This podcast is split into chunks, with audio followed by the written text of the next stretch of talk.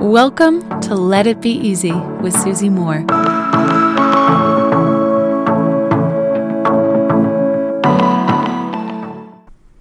Hello, my friends.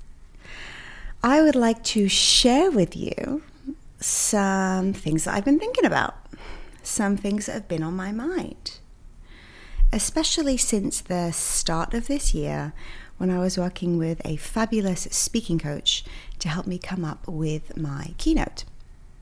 And when you work with a great coach, they often go deep with you. You spend a lot of time together, and they have to really understand your story so that you can communicate your story and that you have a really compelling way of sharing it by understanding why you come to your current conclusions, why you are the way you are, why you think the way you think, why your speech is your exact speech.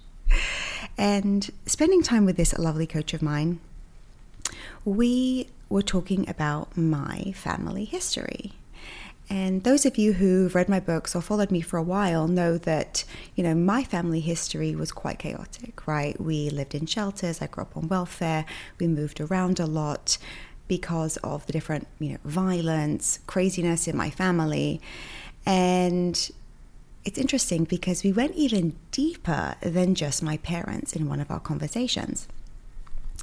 And I shared with my coach, you know, a lot about my mum's background because, you know, our background shapes us. There's a story there. And I shared with her that, you know, my mum was born in Nazi-occupied Poland, nineteen forty-two. She had no running water, no electricity. Her parents didn't properly supervise her. And when she was young, she was messing around on their small stove and something happened and her face and arm caught fire. And she's lived her entire life with these burns on her body. And we then ended up speaking about her parents, right? Growing up in Poland, very poor, nothing. They had one cow.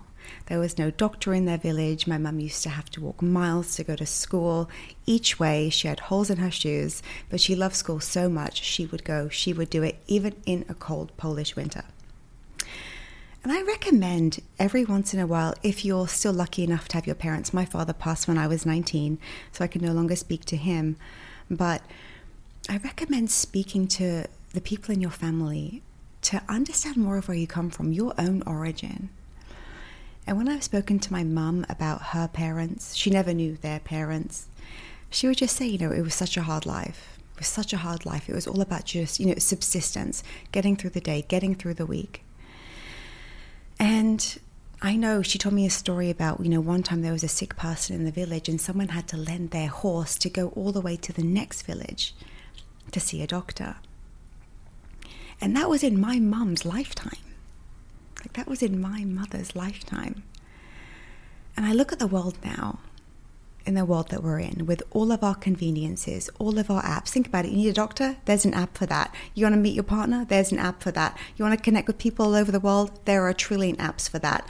Need to contact someone in a second? You got text, you got Slack, you got everything, everything at your fingertips.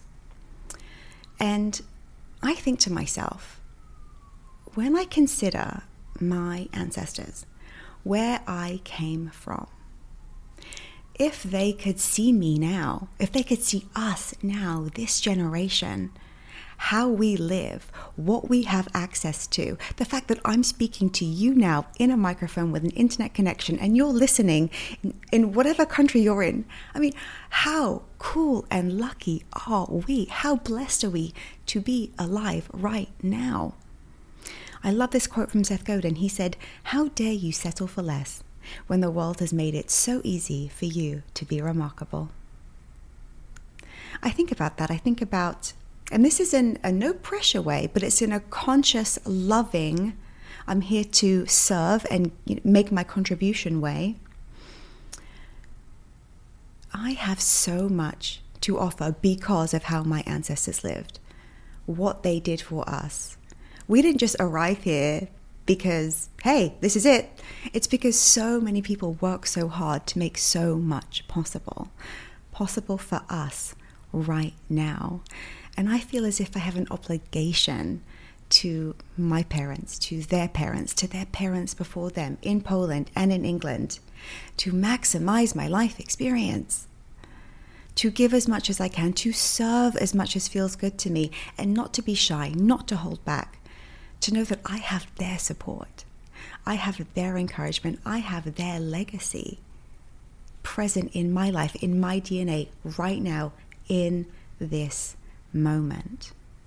Think about all of the life forces, all of the events, all of the people that had to meet, all of the challenges that had to be overcome, all of the things that were invented, created, made available for us to live as we live now. Even you just listening to this podcast is proof of so many blessings in your life.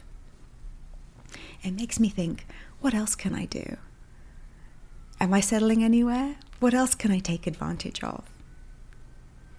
It makes me feel excited and loved and part of something much, much greater than me in my lifetime. And it makes me want to show up in new, bigger, more generous ways, to also lay a foundation for the generations that will come after us. That's also part of our loving, beautiful obligation in our lifetime, when you think about it, isn't it?